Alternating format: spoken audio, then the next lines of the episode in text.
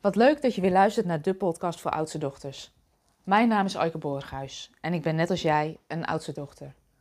En in deze podcast wil ik het graag met je hebben over hoe het komt dat oudste dochters het graag zo goed willen doen. En ik neem je even mee terug in de geschiedenis. En misschien zelfs nog wel een stukje verder in de geschiedenis, naar het moment dat jij er nog niet was.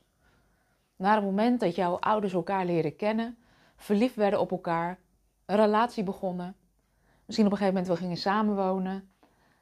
En ze raakte in verwachting van jou. En eigenlijk vanaf dat moment hadden je ouders samen een geheimpje met z'n twee. Want jij was onderweg en niemand die het wist. En op een gegeven moment hebben ze dat gedeeld met de buitenwereld. We zijn in verwachting, we krijgen een kindje. En zo ging eigenlijk de hele zwangerschap verder, totdat jij op een gegeven moment geboren bent.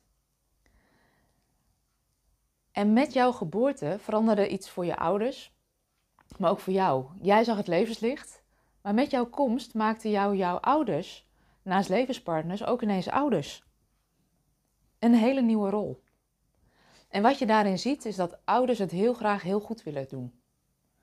En waar je eigenlijk voor bijna alles een opleiding kan doen, kun je dat niet voor het ouderschap. Dus het ouderschap heb je te doen op basis van je gevoel, op basis van de adviezen die je krijgt uit je omgeving.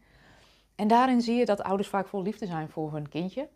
En heel graag willen dat het heel goed met je gaat. En daarin zie je ook dat oudste kinderen, en in dit geval oudste dochters, vaak ook de meeste aandacht krijgen van hun ouders. Als je huilt, staan ze binnen no time boven je wiegje. Um, ze weten wanneer je honger hebt. Ze stralen van trots bij alles wat je voor, het eerste keer, uh, wat je voor de eerste keer doet. Um, ouders overschatten vaak ook wat hun uh, oudste dochter allemaal kan of zou moeten kunnen. En daarin um, heb je dus een unieke plek in dat systeem. Met jouw komst is er ook een gezin geboren. Als je kijkt naar hoeveel aandacht een oudste dochter krijgt, die krijgt gemiddeld, ik las het ergens in een boek, zo'n 3000 uur meer aandacht dan dat je broertjes en zusjes daarna krijgen. Want die onverdeelde aandacht die jij alleen krijgt, die, die krijgt niemand naar jou nog. Dus dat is misschien wel goed om je eens bewust van te zijn. En wat er dan gebeurt, vaak tegen de tijd dat je een jaar of twee, drie bent, is dat er een broertje of een zusje geboren wordt. En ja, iedereen denkt, daar moet je hartstikke blij mee zijn. Maar dat is natuurlijk voor zijn oudste dochter best bedreigend. Want zo'n baby is compleet afhankelijk van je ouders. En waar eerst alle aandacht voor jou was, moet je hem nu delen. En wat er in die periode ook gebeurt, is dat je ouders gewoon druk zijn met die kleine. Die kleine die uh, heeft voeding nodig, die moet in bed liggen, die moet in bad. Daar moet van alles mee. En vaak onder drie uur. Dus er is ineens minder tijd en aandacht voor jou tegelijkertijd in die periode ook gebeurt, is dat jij juist wat ondernemender wordt. Je bent 2, 3, gaat de wereld ontdekken. Dus uh, de kansen zijn aanwezig dat jij op het moment dat je moeder de baby aan het voeden was, dat jij misschien net op tafel klom en dat je te horen krijgt: nee, niet doen. Dus dat je best wel wat corrigerende opmerkingen hebt gehad als je nieuwe dingen aan, aan het uitproberen was. Wat tegelijkertijd ook mee kan spelen, is dat het voor jou onbewust misschien best wel bedreigend is geweest dat er een nieuwe baby bij kwam. Want ben jij dan niet leuk genoeg meer? En als die kleine dan alle aandacht krijgt en jij krijgt wat minder aandacht, kan de angst ontstaan van ze gaan me toch niet wegdoen. Want dat gebeurde bijvoorbeeld ook bij de bank die er eerder was. De oude bank ging weg en er kwam een nieuwe bank in. Wat veel ouders doen, ehm, is hun oudste betrekken bij de komst van de nieuwe baby.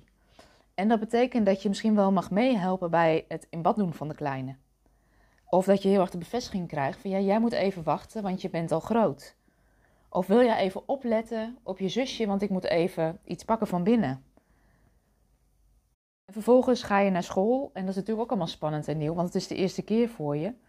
En daarin zie je dat oudste kinderen vaak behoorlijk gericht zijn op de gezaghebbende figuur. Dus thuis is dat vaak een behoorlijke gerichtheid op je ouders.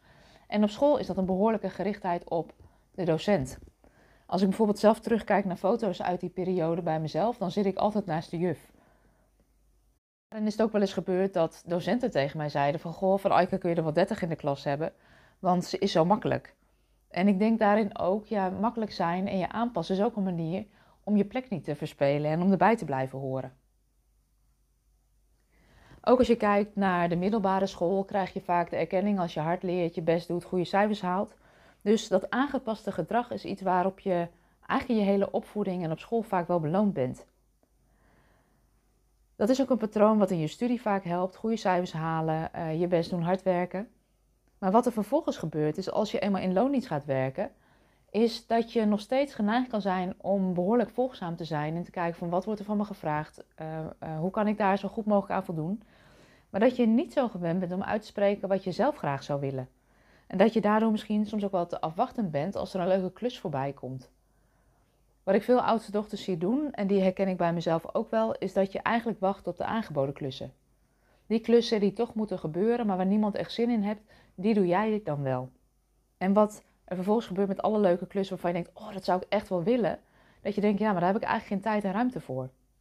Of dat je een mooie baan voorbij ziet komen. Dat je denkt, ja, maar ik moet eerst nog wat meer ervaring opdoen. Dus dat je daardoor je eigenlijk niet uitspreekt wat je zelf graag zou willen. En dit is denk ik echt iets waar oudste dochters zich bewust van mogen worden.